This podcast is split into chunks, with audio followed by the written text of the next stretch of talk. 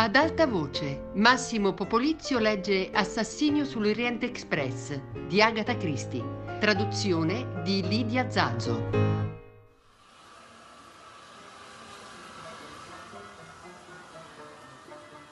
Un passeggero importante sul Taurus Express. Erano le 5 di una mattina invernale in Siria. Alla stazione di Aleppo sostava il treno definito dagli orari ferroviari con il nome altisonante di Taurus Express. Era composto di un vagone ristorante, un vagone letto e due vagoni ordinari.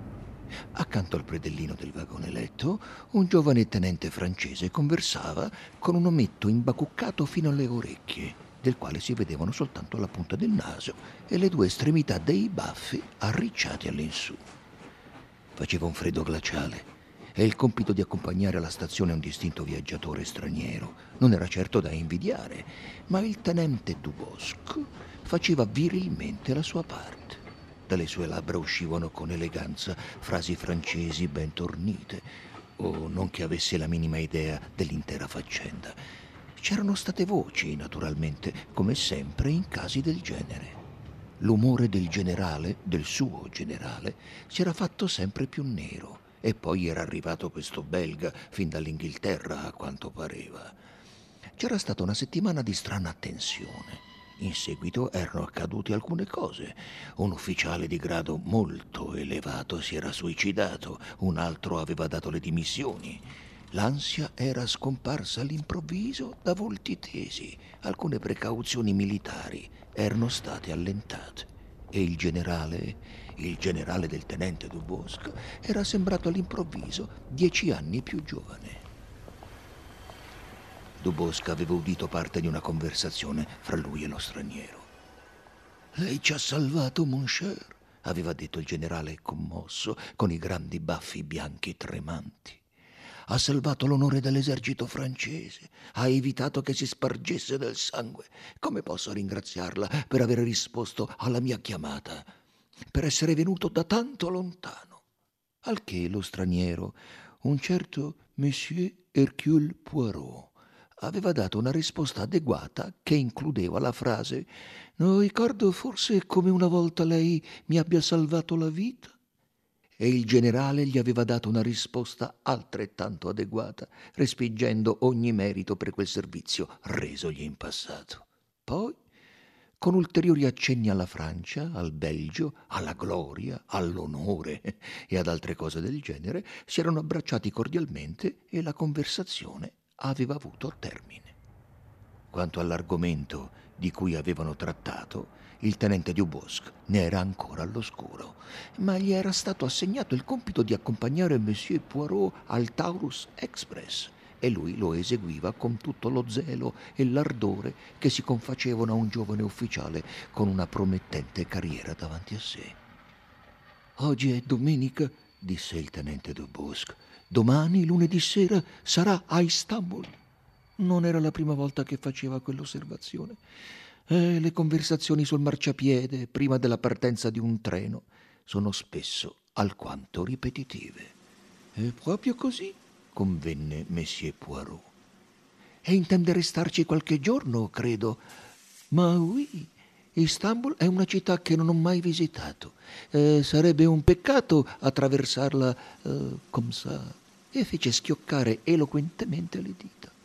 Eh, non ho alcuna fretta, mi fermerò per qualche giorno da turista.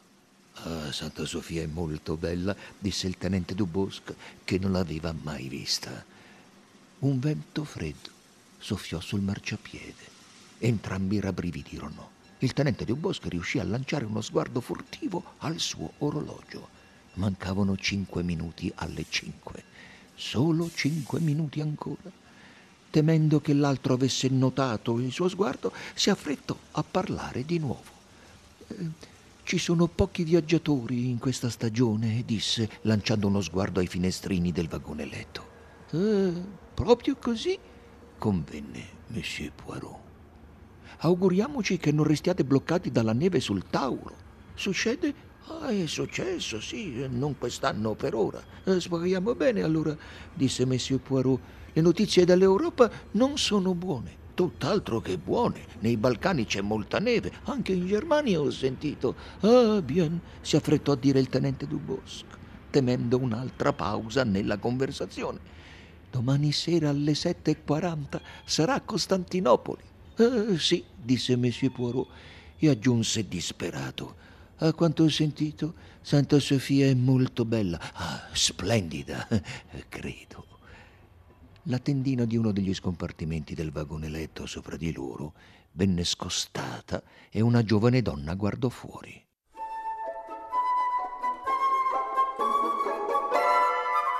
Mary Debenham aveva dormito poco da quando aveva lasciato Baghdad il giovedì precedente.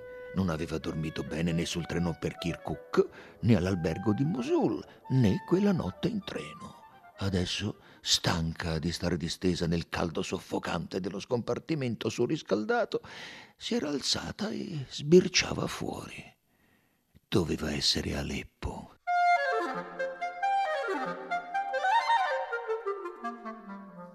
Non c'era niente da vedere, naturalmente, solo un lungo marciapiede male illuminato, con qualcuno che litigava ad alta voce in arabo da qualche parte. Due uomini sotto il suo finestrino parlavano in francese.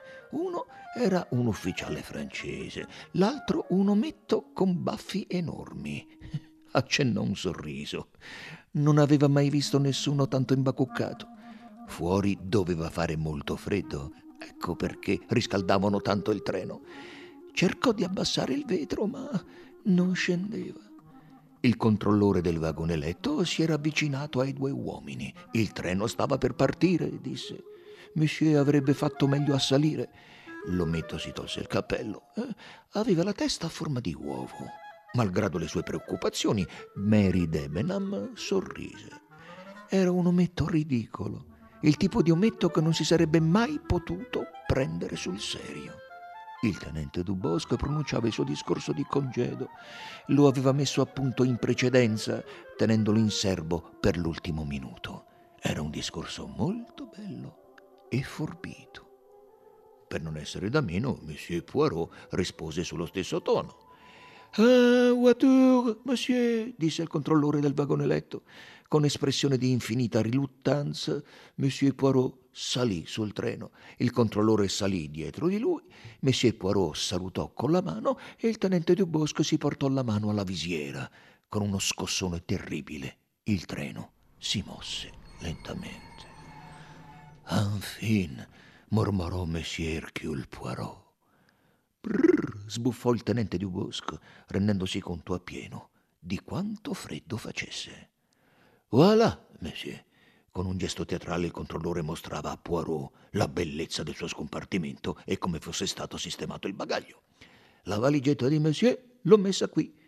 Tese la mano in modo eloquente. Hercule Poirot vi mise una banconota ripiegata. Merci, monsieur. Il controllore assunse un atteggiamento pratico e spiccio. Ho qui i biglietti di monsieur. Oh, oh, mi dia anche il passaporto, prego. A quanto ho capito, monsieur interrompe il viaggio a Istanbul. Monsieur Poirot assentì.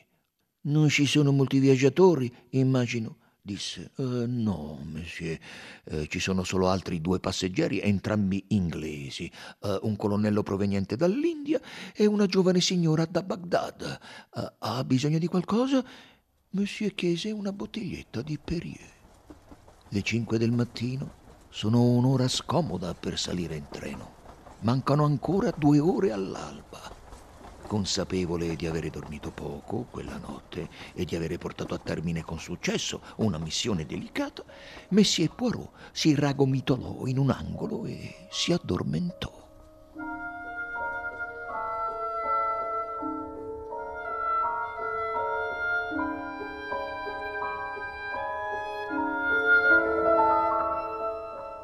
Quando si svegliò, erano le nove e mezzo e fece una sortita verso il vagone ristorante in cerca di un caffè. Al momento c'era solo un altro passeggero, evidentemente la giovane signora inglese della quale aveva parlato il controllore. Alta, snella e bruna, doveva essere sui 28 anni. L'aria di fredda efficienza nel suo modo di mangiare e di chiamare il cameriere perché le portasse altro caffè testimoniava una profonda conoscenza del mondo e dei viaggi.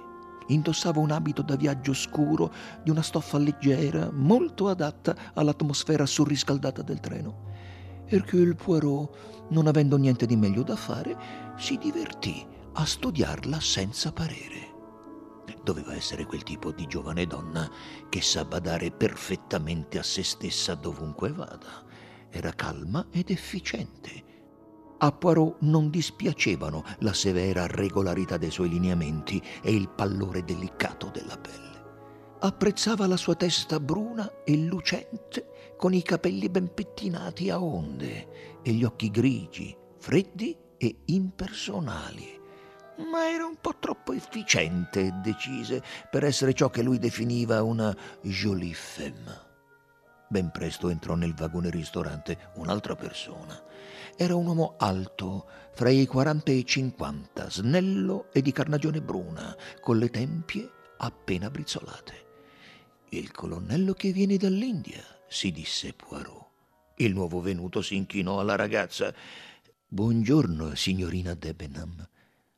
Buongiorno, colonnello Arbuthnot. Il colonnello stava in piedi con una mano appoggiata alla sedia di rimpetto a quella di lei. Eh, niente in contrario? Oh, no, naturalmente, si sieda. Sa, a colazione non sempre si ha voglia di chiacchierare. Eh, infatti, ma io non mordo. Il colonnello si sedette. Ragazzo, chiamò in tono perentorio. Ordinò caffè e uova. Il suo sguardo si posò per un attimo su Hercule Poirot, ma si spostò subito con indifferenza. Poirot, leggendogli correttamente nel pensiero, comprese che si era detto soltanto un dannato straniero. Fedeli alla propria nazionalità, i due inglesi non parlavano molto, si scambiarono poche brevi osservazioni e presto la ragazza si alzò per tornare nel suo scompartimento.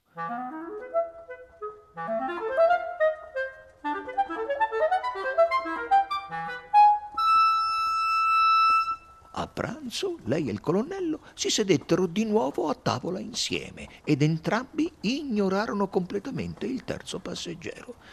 La loro conversazione era più animata che a colazione. Il colonnello Arbuthnot parlava del Punjab e di tanto in tanto rivolgeva qualche domanda alla ragazza su Baghdad, eh, dove fu presto chiaro che aveva lavorato come istitutrice. Nel corso della conversazione scoprirono alcuni amici comuni, il che ebbe l'effetto immediato di renderli più cordiali e meno riservati. Eh, parlarono del vecchio Tommy tal dei tali e di Jerry tal altro. Il colonnello si informò se andasse direttamente in Inghilterra o si fermasse a Istanbul. No, proseguo direttamente. Eh, non è un peccato. Ho fatto lo stesso percorso due anni fa in senso inverso e mi sono fermata tre giorni a Istanbul. Ah, capisco. Beh, devo dire che sono lieto che prosegua, perché proseguo anch'io. Accennò una specie di goffo inchino, arrossendo impercettibilmente. Il nostro colonnello è alquanto sensibile, pensò Hercule Poirot divertito. Il treno sembra pericoloso quanto un viaggio per mare. La signorina Debenham disse in tono pacato che sarebbe stato molto piacevole. I suoi modi erano lievemente scoraggianti. Hercule Poirot notò che il colonnello la riaccompagnava allo scompartimento. Poco dopo attraversarono lo splendido scenario del Tauro. Mentre ammiravano le porte della Cilicia, in piedi nel corridoio, l'uno accanto all'altra, all'improvviso la ragazza sospirò. Poirot stava accanto a loro e la udì mormorare: È così bello Vorrei. Vorrei. sì, vorrei potermelo godere. Arbuthnot non rispose. La sua mascella quadrata sembrò più ostinata e severa. Vorrei con tutto il cuore che ne fossimo fuori, disse. Silenzio, per favore, silenzio. Oh, è tutto a posto.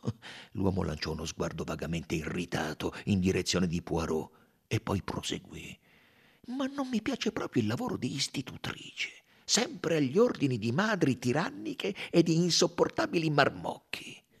Lei rise e fu come se per un attimo si lasciasse un po' andare. Oh, non è affatto così.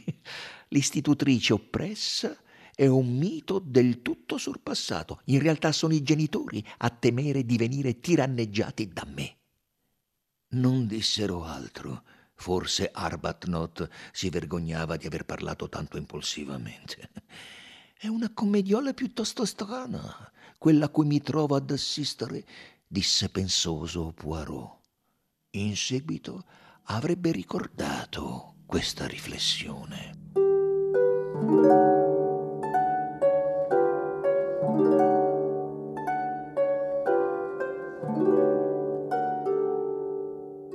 Arrivarono a Conia quella sera alle sette e mezzo circa. I due passeggeri inglesi scesero a sgranchirsi le gambe passeggiando su e giù sul marciapiede coperto di neve. Monsieur Poirot si accontentò di osservare da un finestrino l'attività frenetica della stazione. Dopo circa dieci minuti, tuttavia, decise che forse una boccata d'aria non gli avrebbe fatto male. Si preparò accuratamente, avvolgendosi in molteplici cappotti e sciarpe e infilando i lindi stivali nelle galosce. Così bardato, scese con cautela sul marciapiede e incominciò a percorrerlo. Arrivò oltre la locomotiva furono le voci a rivelargli le due figure indistinte nell'ombra di un carro merci. Era Arbuthnot a parlare.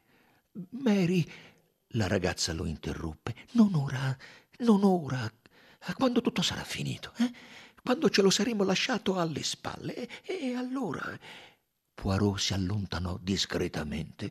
Si chiedeva di che cosa parlassero. Aveva stentato a riconoscere la voce fredda, efficiente della signorina Debenham. Strano, si disse.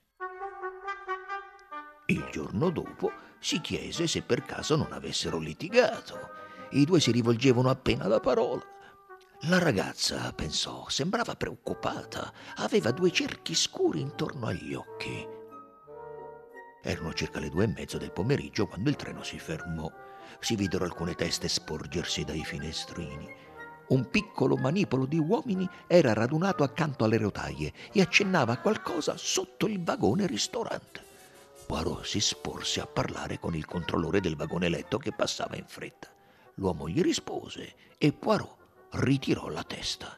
Voltandosi, si scontrò quasi con Barry Demenham, lì in piedi, proprio dietro di lui. Di che cosa si tratta? gli chiese quasi senza fiato in francese. Perché ci siamo fermati? Oh, non è niente, mademoiselle. Eh, qualcosa ha preso fuoco sotto il vagone ristorante. Oh, niente di serio, lo hanno spento. Adesso riparano il danno. Non c'è pericolo, glielo assicuro. Lei fece un piccolo gesto brusco, quasi giudicasse l'idea del pericolo assolutamente priva di importanza. Sì, sì, sì, sì, capisco, ma l'orario? Eh, l'orario? Sì, sì, ci sarà un ritardo. Ah, è probabile, convenne Poirot. Ma noi non possiamo permetterci un ritardo. Il treno deve arrivare alle 6.55 e dobbiamo attraversare il Bosforo e prendere il Simplon Orient Express alle 9 precise. Se ci saranno un'ora o due di ritardo, perderemo la coincidenza. Ah, sì, è probabile, ammise lui. La guardò incuriosito. La mano aggrappata alla sbarra del finestrino non era perfettamente ferma e anche le sue labbra tremavano. È tanto importante per lei, mademoiselle? le chiese. Ah, sì, molto. Devo, io, io devo prendere quel treno. Gli voltò le spalle e si allontanò lungo il corridoio per raggiungere il colonnello Arbuthnot. Ma la sua apprensione era superflua. Dieci minuti dopo il treno ripartiva. Arrivò a Haidar Pasà con soli cinque minuti di ritardo, avendo recuperato durante il viaggio. Il Bosforo era agitato e a Monsieur Poirot la traversata non piacque affatto. Sulla nave venne separato dai suoi compagni di viaggio che non rivide più. Quando arrivò al ponte di Galata, si recò immediatamente all'hotel Tocatlian.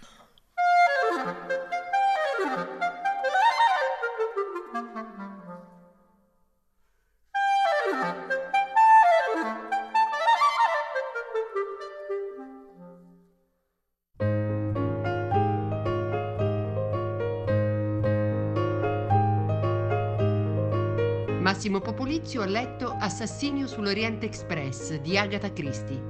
a cura di Fabiana Carobolante, Jacopo De Bertoldi, Lorenzo Pavolini e Chiara Valerio. Regia di Luigi Iavarone. Tutte le puntate sul sito di Radio 3 e sull'app Rai Play Radio. Ad alta voce è un programma Rai Radio 3.